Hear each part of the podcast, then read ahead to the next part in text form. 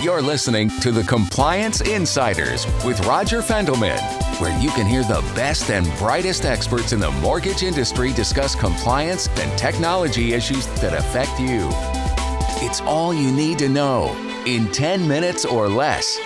We're back once again with HMDA expert Melissa Kozicki. Melissa, thanks again for being here. I wanted to start this week's podcast by saying that you and I both have spent a tremendous amount of time speaking with our fellow compliance insiders over the last several days to really get a complete picture about whether Acting Director Mulvaney and the CFPB would, in fact, issue some sort of delay to the 2018 HMDA rule changes and the consensus is that's not going to happen because, frankly, it's just too late to make any changes. We have the holiday break upon us and that would involve a lot of code work, a lot of retraining, a lot of new policies and procedures, or a rollback document indicating the same thing. So at this stage in the game, the industry is willing to move forward and implement the new rule changes. And I know that you've heard the same thing. That's right. So, with that said, let's get back to some of these last minute 11th hour details that might cause people some pain when it comes to implementing the new rule in January 2018. One of the main issues I wanted to bring up, it's been a key issue for you as well, is the proposed policy guidance on the release of the 2018 HMDA data, which contains a lot of personal information that's been a concern. I know that's something that you've been working on for a long time. Yeah, that's right. The Bureau has issued guidance on what they intend to make public and what they intend to hold back.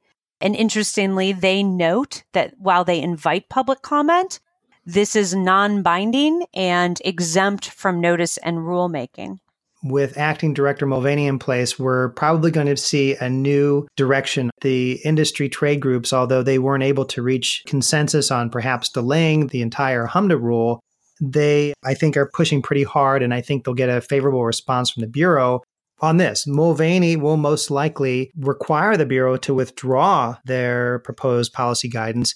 And if they decide they want to move forward with that in the future, to follow the formal Administrative Procedures Act requirements, which they aren't doing today. That's some potential good news because we may not have to ultimately be so concerned about all of that data becoming public. So that's an important issue. It is an important issue. I agree with you. And I think it behooves all of us to follow it very closely. I think that as citizens, it's our data. And as uh, business people, it's our customers' data. And I think we want to make sure that everybody feels comfortable with what's made public.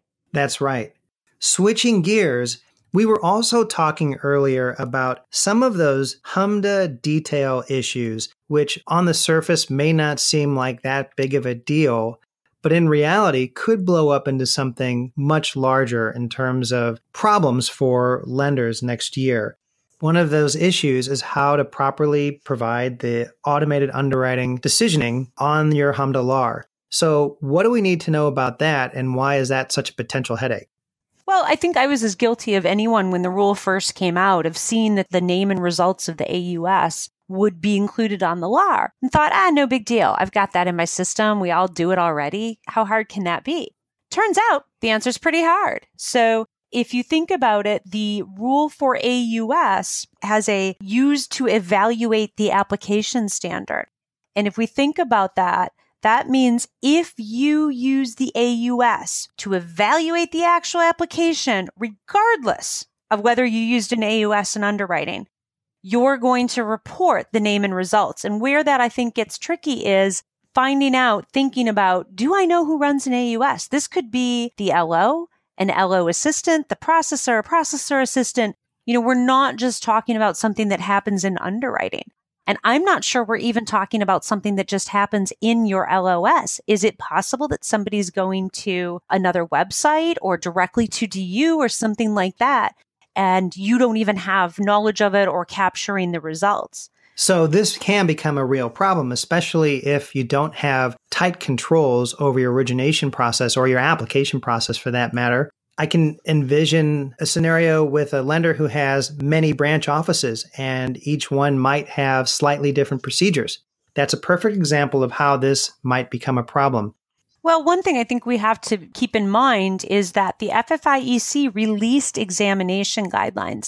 I think a lot of people have missed this because frankly, it's pretty early. We don't usually get this kind of information this early in the process. But what that means is they've released the initial sample size and error threshold that would trigger a larger sampling of your loans and potentially a resubmission. And the margins are pretty small on that. Well, let's talk about those margins. How small are they? Well, if your LAR count is between 501 and 100,000 loans, your initial sample size is 35, which isn't too bad, but the threshold is two errors.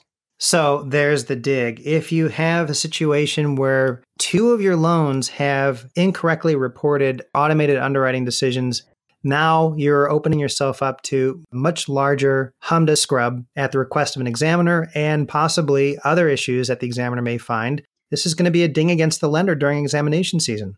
It could be. And I think even if they increase the sample size, that in this instance, it would go up to 79 and the resubmission threshold would be four. So 5.1% is what you're looking at. Even if you were okay with that, maybe you didn't have to resubmit. We all know how much time that takes. And if you did have to scrub and resubmit, that's really time consuming too. So even outside of any ding with your regulator, that's a lot of work and a lot of man hours we all know goes into a resubmission. It definitely is. I hope in the future, perhaps as early as 2018, the Bureau can take a look at making some revisions to that and increasing that threshold, allowing for a little bit more error, especially something that can be so easily confused. One final thing I'm hoping that you can leave our audience with a better feeling about some of the other HMDA issues. You're noticing a lot of lenders revisiting some of their old HMDA practices that don't change with the new HMDA rule. What's going on there? And should lenders be worried?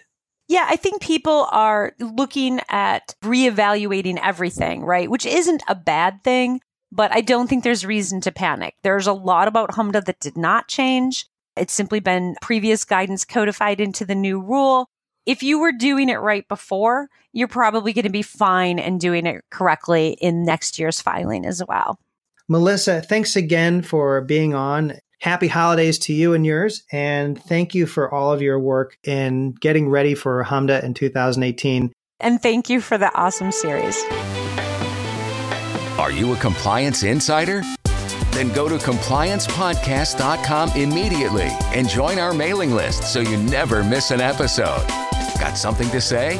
Request to be on the show. Go to compliancepodcast.com with your topic ideas. And as always, Thank you for listening.